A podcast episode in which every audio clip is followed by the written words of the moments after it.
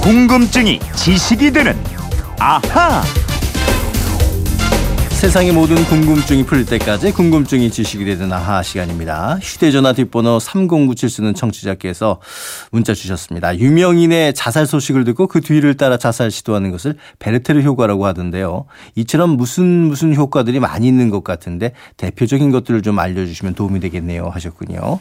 궁금증 해결사 정다희 아나운서와 함께합니다. 어서 오십시오. 네, 안녕하세요. 정다희 아나운서도 혹시 뭐 네. 평소에 이런 무슨 효과 체감했던 적이 있나요? 어, 그거요. 플라시보 효과라고 하죠. 플라시보 어. 효과. 어. 제가 좀 이렇게 신뢰하는 브랜드의 약을 먹으면 어. 그냥 무조건 좀 잘 낫는 것 같아요. 그래요? 응.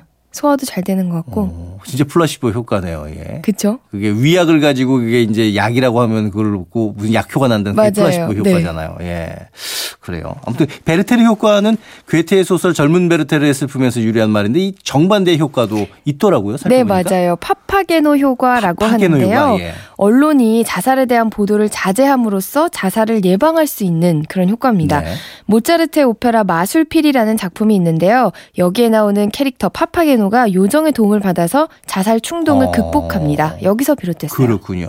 자, 이렇게 특히 심리학에서는 뭐 무슨 무슨 효과들이 굉장히 많이 있는데 우리가 좀 알아뒀다 가 나중에 좀 써먹기 좋게 몇 가지만 좀 짚어주세요. 네, 먼저 에펠탑 효과를 말씀드릴게요.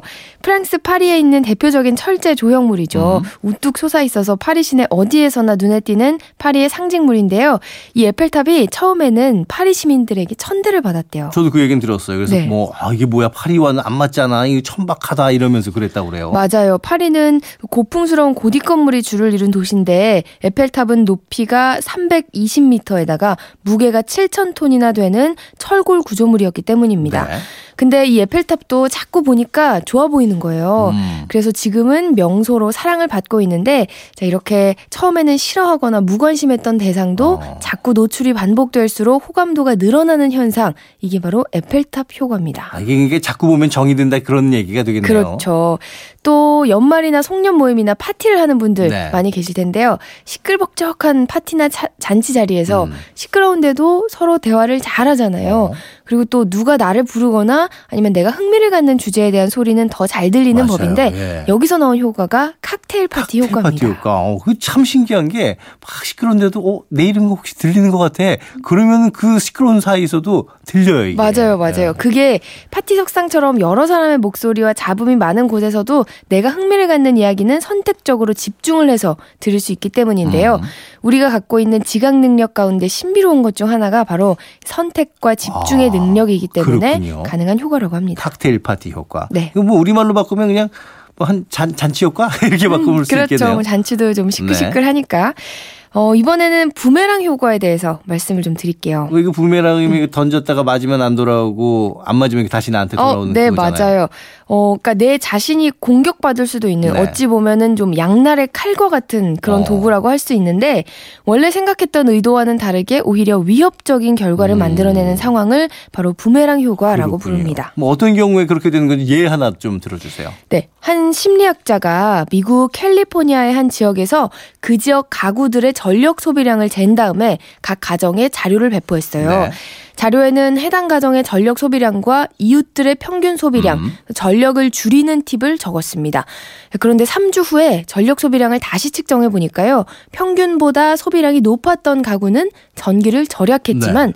평균보다 소비량이 낮았던 가구들은 오히려 전력을 더 소비를 했습니다. 아, 오히려 역효과도 났네요. 그러니까 우리 네. 집은 다른 집보다 전기를 적게 쓰고 있으니까 아이 더 써도 돼 이런 상황이 된 거네요. 그렇죠. 의도와는 달리 일부 가정에는 전기를 더 써도 된다는 정보를 전해준 셈이 된 거죠. 어, 요즘에도 이제 아파트 관리비 고지서 보면은 우리 집 사용량 그리고 동일 면적 사용량을 비교해서 보여주는데 이게 잘못하면 부작용을 불러올 수도 있겠네요. 네, 맞아요. 그게 바로 부메랑 효과입니다. 또 영어로 앵커 효과, 앵커 우리말로 닷 내림 어. 효과, 정박 효과도 알아주시면 좋겠어요. 앵커면 왜 우리 방송 뉴스 할 때 9시 뉴스 앵커 뭐 이렇게 하잖아요. 그렇죠. 맞아요. 그거예요? 그 앵커거든요. 네. 앵커는 배가 항구에 정박할 때 내리는 닻이잖아요. 음. 뉴스 앵커도 선박의 닻처럼 뉴스 보도를 총괄하고 질서와 조화를 부여하는 중심적인 음. 역할을 한다라고 해서 쓰이게 됐는데요. 배가 어느 지점에 닻을 내리면 그 이상 움직이지를 못하잖아요. 그렇죠. 마찬가지로 우리 인간의 사고가 처음에 제시된 하나의 이미지나 기억에 좌우되는 경우가 어. 많다는 겁니다. 아, 이렇게 되면 잘못된 판단을 할 수 있게 되는 거잖아요. 그럼요. 자, 예를 들어서 만 원에 세일하는 옷을 보니까 가격표 정가가 10만 원으로 돼 있어요. 음. 그러면은 90%나 할인을 해 주니까 너무 싸게 느껴지잖아요.